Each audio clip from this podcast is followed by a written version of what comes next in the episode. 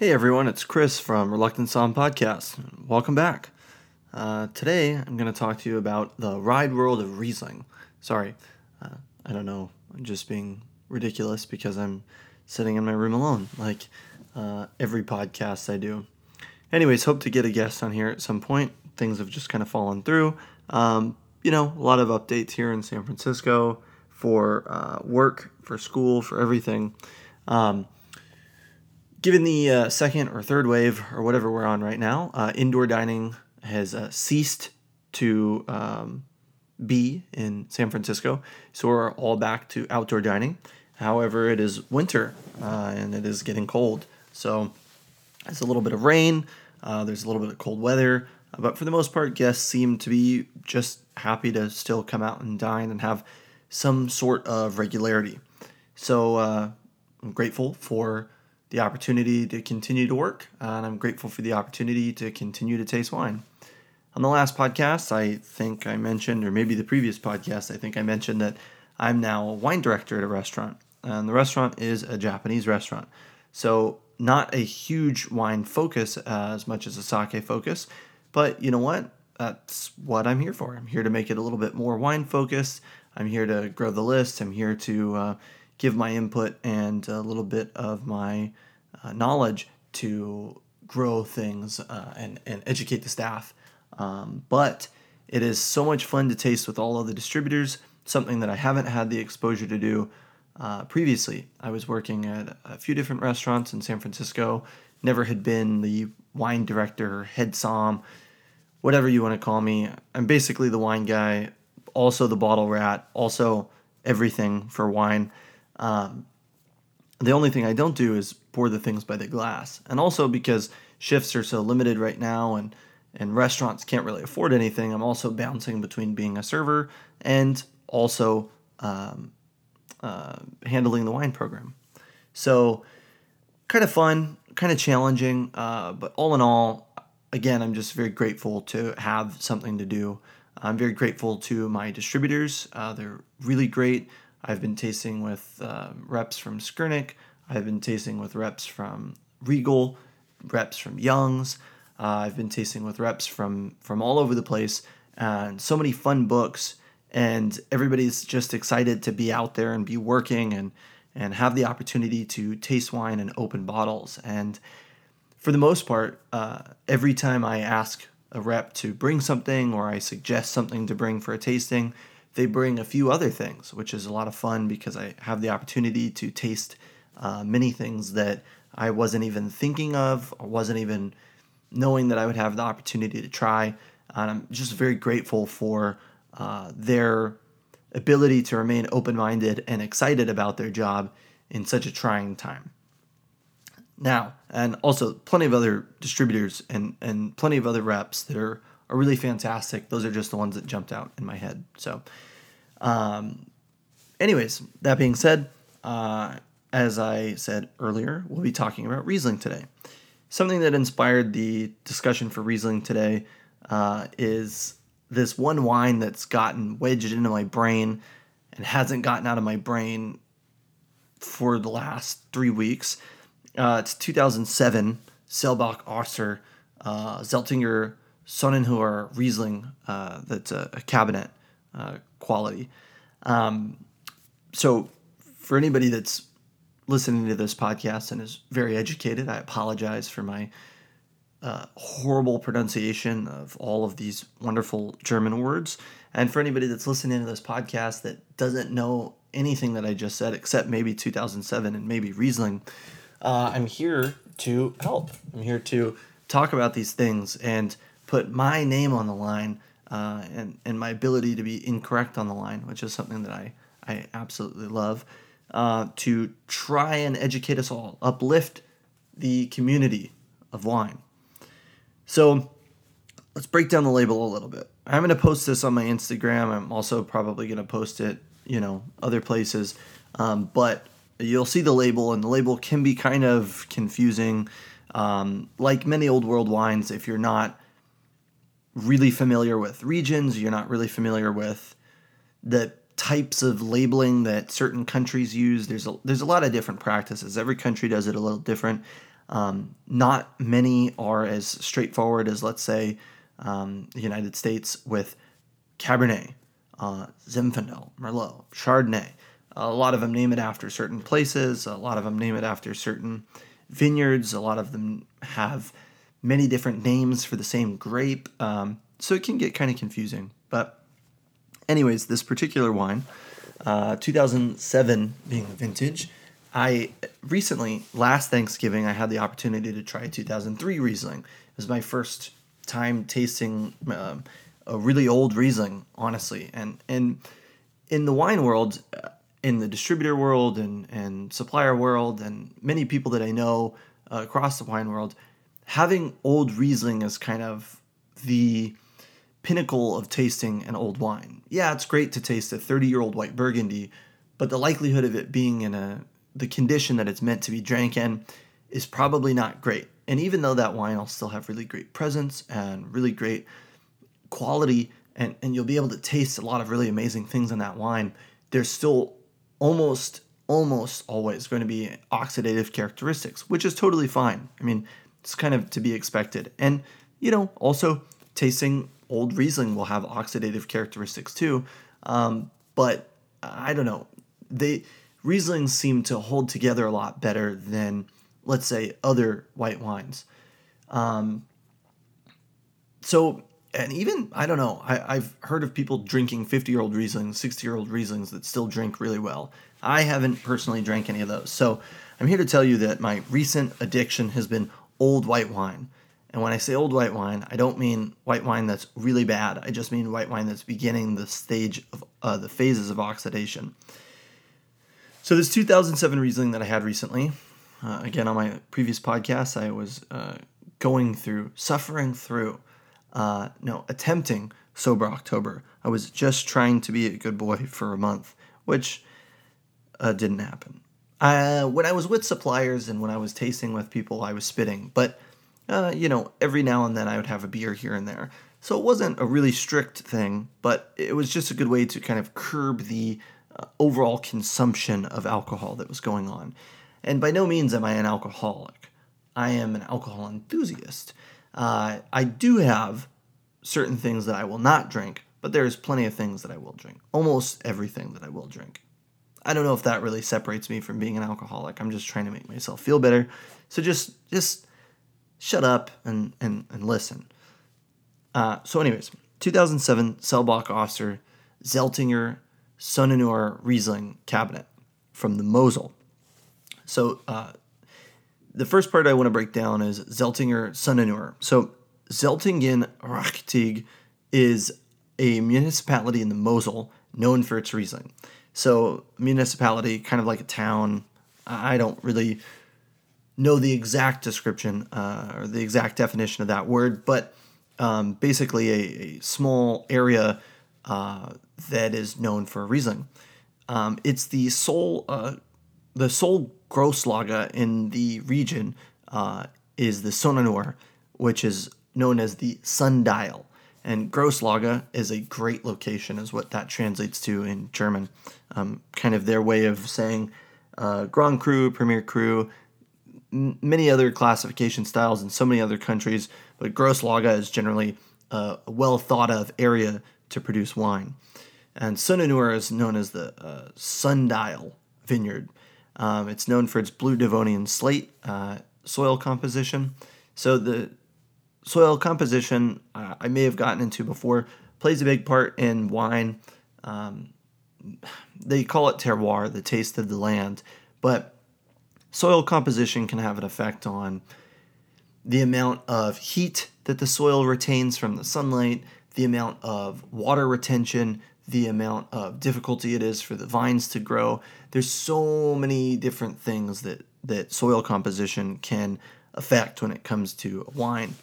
But blue Devonian slate is not incredibly common. And also the regions in the Mosel are generally incredibly steep, which encourages water runoff, which does not encourage high water retention in the soil. But as well as the water retention, the Mosel is also known for the Mosel River. So the river kind of snakes back and forth quite a bit. But the importance of the river is that it reflects sunlight. So there's really steep hillsides, but the reflection of the light from the surface of the water actually heats up the grapes in a different way. And given that this is one of the most northern growing regions in the whole world, it is to be considered one of the coolest as well, because it's so far north. So the Mosel River runs through France, it runs through Luxembourg, it's called like Moselle, Mosel, I'm not sure. But in Germany, it's called the Mosel. It's one of 13 different German wine-growing regions. But again, the importance of the river itself is the amount of light that it reflects onto the grapes and helps heat the grapes. And the reason that that's important is because it helps the grapes gain a higher level of residual sugar. So without getting too nerdy, the higher the sugar in the wine, the higher the alcohol can eventually become. So the heat's really important. If there was no heat, the sugar wouldn't develop. The grapes would have a really hard time ripening. When a fruit ripens, it has high sugar content. So the amount of sugar is super important in wine production. Selbach Oster is the first part of the name of this wine after the vintage, obviously. Vintage being the year that the grapes were harvested, not necessarily the year that the wine was put in a bottle or anything like that. Selbach Oster is a really famous producer. They've been around for over 400 years. About 98% of what they plant is Riesling, or what they grow is Riesling. And the really interesting thing, and maybe it's not interesting in this region, again, my knowledge of German wine and my knowledge of wine in general is quite limited. You know, I may know more than you if you're listening right now, but I promise you, if you put in work and you taste stuff regularly and you open your mind to the education and you actively seek out the education, you could surpass me. I am not sitting here grinding every day like some really amazing people I've met and some really amazing people that I know that are just really hungry for this. I wish that I had that drive, but you know, there's a lot of things going on in life that I'm balancing between school, between work, and you know, I hope to one day get that focus on wine that would allow me to look at myself as I look at others. I don't know if any of us can do that, but it would be great if any of us could do that. If you could love someone if you could love yourself like you love someone else, it would be a really beautiful world. But anyways, so the weirdest thing for me when I was looking into Selbach Oster was that they use mostly native yeast. So in the fermentation world, anything fermented, yeast eats sugar, right? So a lot of wineries, Italian wineries, French wineries, California wineries, use synthetic yeast. And synthetic yeast isn't necessarily a bad thing. It just allows for a more stable fermentation process. It allows for you to have a little bit more control over the time of fermentation, how aggressively the wine ferments, how much sugar is consumed by the yeast, i.e. how much ethanol is produced in the wine or alcohol is produced in the wine. But native yeast is not something that, to my knowledge, again, however limited it may be, is regularly used in the actual process of fermentation. Generally, the grapes are washed, and then they're using an artificial yeast or synthetic yeast, or maybe they're using a synthetic yeast along with a native yeast. But most of their wines are produced with native yeast, which is just says that the wine could come out a really different way every year, but I think that Selbach Oster does a really fantastic job of understanding the fact that from vintage to vintage, from vineyard to vineyard, and from varietal to varietal, that the wines will be different. They will be, and that's okay. It's okay to have a different wine every vintage. It's okay to have one vineyard site taste different than another vineyard site, because that's what wine is. Wine is about the place, right? Wine is about the people that are from that region, what they cook, what they like to eat. I mean, that's what wine is. If it's different, that's a good thing. So using native yeast, I think, is a really cool way to just kind of accept the fact that the wine will ferment in the way that it naturally would ferment, and you're allowing it to be a little bit more expressive. So, let's see, what else was I going to talk about? So, interestingly enough, back to the Mosel, aside from the reflective light from the river's surface and the steep hillsides, the Mosel has been used for growing wine for a really long time. The Romans founded the town of Trier in 16 BC, and it's said that shortly thereafter that the Roman soldiers started planting Riesling to make wine. So wine in Europe is kind of a thing that evolved over necessity and didn't evolve over just want. Nobody, went to Italy and decided, I love wine, I'm going to plant wine in Germany. If anything, it was more like the soldiers need something to drink. So let's start planting grapes here and let's start fermenting wine. So that way, when our soldiers aren't on duty, they can have something to drink and have a great time. And that's kind of like where it started. So in Trier, around 16 BC, I don't want to say it's exactly 16 BC, they started planting Riesling. So you're talking about almost 240 years, 2,040 years of grapes being planted in this region. Another interesting thing about this wine is Riesling in general, when people think of Riesling, they think of something that's really sweet. And when we use the word sweet in the wine world, I think it sometimes can be misconstrued. Sweet would generally indicate high residual sugar. High residual sugar would actually indicate the amount of sugar in the wine, not necessarily the fruit presence in the wine. So if you're drinking the wine and the wine tastes like, nectar or juice or something like that, it might not mean that the wine is actually sweet. It might just mean that you're perceiving it as a sweet wine. So anyways, now that that's out, Riesling was a wine that was harvested in a cool region and grown in a cool region, remember? So when it gets cold, and it's cold outside, and it's cold in your cellar, and it's cold in your house, I mean, maybe not your house, because if it's really cold, you might just freeze to death and die. But if it's cold in your cellar, it's cold where you're storing the wine in the barrels, the yeast will stop fermenting, because it's too cold. It's like putting something in the refrigerator to keep it good. You're stopping the fermentation. You're stopping the expiration of that product, right? So when it would get really cold outside, the fermentation process would stop. The amount of residual sugar in the wine would remain high. So Riesling has almost always been considered a sweet wine because it always has been a sweet wine. The fermentation wasn't able to fully complete. Another really fun thing that I thought, or that I found out, was that in Trier, they've actually found, or they have, old Winsendorfer, which is a community cellar where the people of the town were growing their grapes, harvesting their grapes, fermenting their wine. And then there was actually a community cellar where everybody that grew grapes and made wine could store their wine throughout the year, not just the year, but throughout time, and try their wines over time and have something to drink, but also was accessible to the rest of the community. Anyways, I thought that was really fun. I thought that was really exciting to read about. I want to do a little bit more research in that.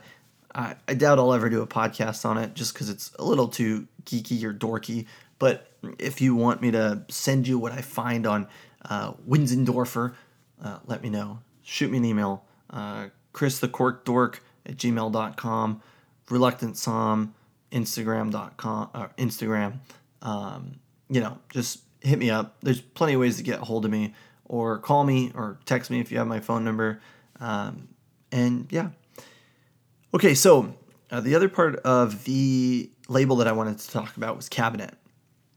Kabinett is something that you should see fairly often if you're looking at German Riesling. Not all the time, but I would say it's one of the more common label classifications.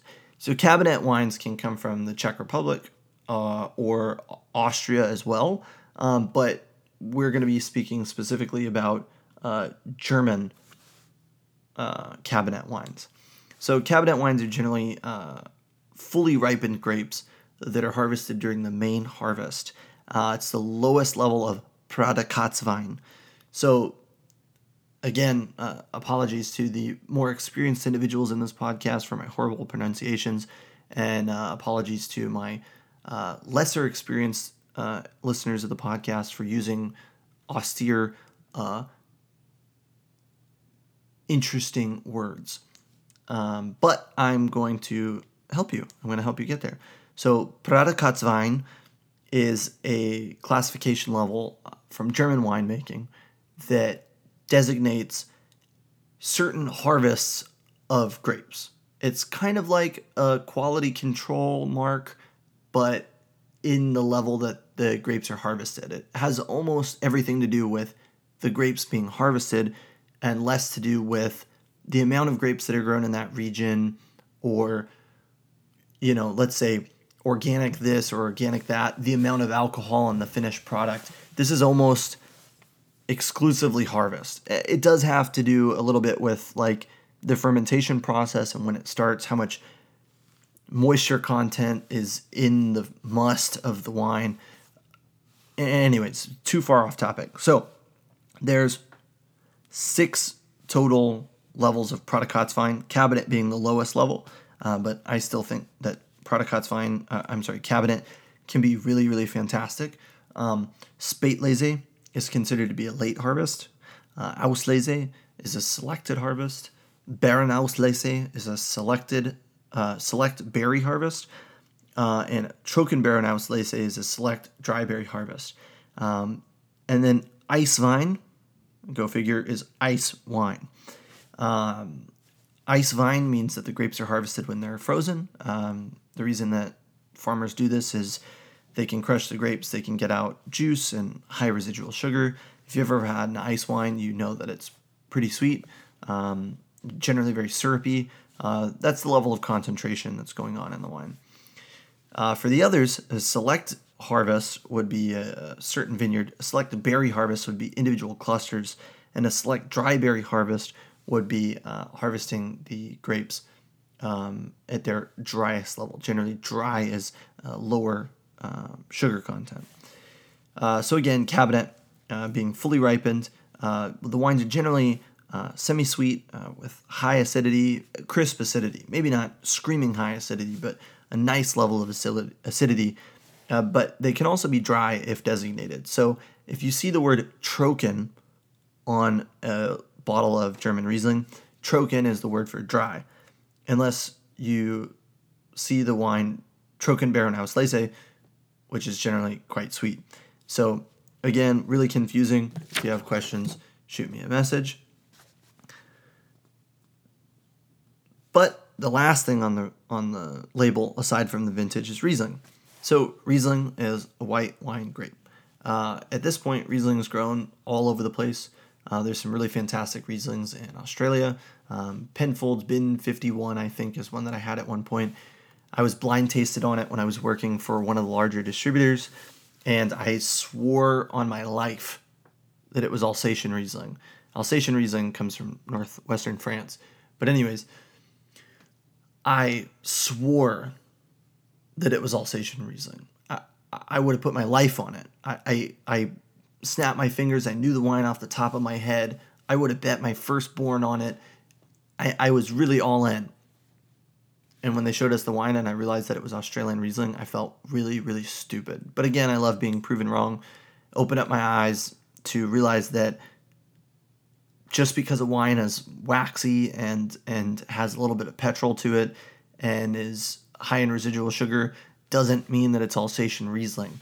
I think that that's something that certain wine education classes get wrong, is that they focus too much on a classic expression of a grape, being that, you know, Riesling can either come from 2 or 3 different areas in the world, and don't really realize that Riesling's grown everywhere, all over the place. There's some really great Rieslings from Washington, plenty of great Rieslings from California and Oregon, But I think that the more classic expression of Rieslings come from France and Germany as well as Austria. So Riesling is considered to be highly terroir expressive. Again, being grown in cooler climates, generally the wine develops, it doesn't ripen as quickly, so there's generally higher acidity, and the wine is normally more focused on minerality and acidity, and less focused on fruit presence and an opulent fruit palate. Aside from being highly terroir expressive, it's also considered to be one of the top three white wines, alongside Sauvignon Blanc and Chardonnay. So Chardonnay, obviously everybody knows California Chardonnay, but also White Burgundy. White Burgundy is considered to be like the crack of the wine world. If you start drinking White Burgundy, there's nothing that's better than White Burgundy. And when I say that, I don't mean that as a personal note. I just mean that that's what people say. For me right now, my kick, as I said, is old Riesling. I love old Riesling. I really love old Riesling. Okay, I'm trailing off. So Sauvignon Blanc, most people know New Zealand Sauvignon Blanc, and most people know California Sauvignon Blanc. But Sancerre, obviously from the Loire Valley, is something that I think that I covered before. I don't think that I covered Sancerre specifically, but I covered the Loire. Sancerre is something that many people should be aware of. But also Bordeaux. Bordeaux grows a lot of really great Sauvignon Blanc. It's considered to be the noble grape of Bordeaux, one of the noble white grapes of Bordeaux specifically. So for Riesling, something that most people consider to be a really sweet wine, to even be considered to be in the same realm of existence as Sauvignon Blanc and Chardonnay, I think is a great statement to the complexity of this grape. And I also think that it's a great lesson to be learned that the wine, no grape should be considered to be one note or unimpressive or inexpressive. It should be just that maybe you don't like that wine from that particular region. The wines are so versatile and the grapes are so adaptable in most cases. There's plenty of grapes that are hard to grow, but we should never just mark out a producer or a grape from our life and say that, you know, I won't like anything from this person. That's it. I think that that would be a disservice to yourself. The other wine I wanted to talk about, guess what? Riesling. Again. So this is different. This is Tatomer Riesling from Vandenberg. Tatomer Vandenberg Riesling from Santa Barbara County. It's not all from Santa Barbara County, but most of it's from Santa Barbara County. I had this wine recently. I was really impressed. The previous restaurant I was working at with the legend that I was working with, he had Tatomer Grüner Veltliner on the menu, and I saw it all the time, and I never tried it, and I never really thought about trying it because at the time I just had this really big, excuse my French, I had this really big hard-on for Alsatian, Grüner Veltliner from the Wachau, and I was not interested in trying anything else. I don't know why. Again, I just kind of closed my mind to it. I think we all close our mind to plenty of things every day, but something that I'm trying to work on, especially with wine, because, hey, you know what? That's what you guys are here to listen to, and if I don't try more wine, then I'm just wasting your time. But don't worry. After Sober October, I've been catching up for sure. So hopefully more podcasts soon. So Tatomer Vandenberg Riesling, about 400 cases produced. I tried this recently at a family gathering. It was really, really, really phenomenal. The second I saw the label at the store that I was at, I knew that I had to buy it because I had passed on buying that Grüner Veltliner. And I just saw the label and I asked, is that Tatomer? Yes. What is it? It's the Riesling. They had the Grüner also, but I figured, you know what? I may have another opportunity to have the Grüner, but I really want to try this Riesling. So I bought a bottle of Riesling, about $22, $24. I can't remember exactly how much I paid for it, but well worth it. There's a lot of stone fruit, great minerality to it. There was a little bit of botrytis, which, you know, at some point I hope to cover in another podcast, but kind of a little bit of funk to it. But it was a really, really fun wine, and I loved it. And that being said, the place that I got it from was very special to me. Okay, I've been there once, but it's special to me. Just trust me. Just trust me. So I went out for lunch. Don't worry, everybody. I was eating outdoors. Yes, I was wearing my mask. And I walked past this bottle shop. And I look in, and it's really beautiful, really exceptional. It's in Pac Heights here in San Francisco. And it's called Verve Wine. Verve Wine Bar, Verve Wine Shop. I can't remember exactly, but Verve. V-E-R-V-E. Look it up. Go there. There's one in New York. There's one coming soon in Chicago. I just found that out. Not that I've ever been to New York or Chicago, but one day I hope to go. And when I go, I would really like to visit the Verves there, because from my understanding, the Verve in New York sells food to pair with their wine, which is dope because their wine selection was insane. So I have gone all over San Francisco trying to find this particular producer from northeastern Italy called Giuseppe Quintarelli. And I could buy Giuseppe Quintarelli online if I really wanted to, but I don't want to. I want to find a bottle, and I want to buy a bottle from a shop because I don't know why. I just am limiting myself in the way that I could purchase wine. So I walk up to the shop. There's a cart in front of the front door because obviously it's a small shop, and it's not like I'm going to be tasting wine in there anyways, because technically that would be considered a bar. Bars are closed. So I stand at the front door. A really nice young man comes and asks me if he can help me. I say, hey man, I'm just looking, you know, and I just wanted to check some stuff out. And I go and I look at the very far back right of the shop, and I look way up high, not way up high, 8 feet. I'm exaggerating just because this is an important story to me. About 8 feet up, they need a ladder to get there, is this label. And I can recognize this label. This is Giuseppe Quintarelli. This is a wine I've been looking for 8 months, maybe longer. I just looked at my tasting book, actually, and it's been over a year since I had my first bottle of Giuseppe Quintarelli. So I've probably been looking for this wine for over a year. And I see this label from, I don't know, maybe 8 to 10 feet away. And I know instantly that's Giuseppe Quintarelli. And I've asked tons of shops. I've gone to Total Wine at Bevmo and all those guys. And it, you know, I know that they're big, and I'm not expecting them to have, like, small producers.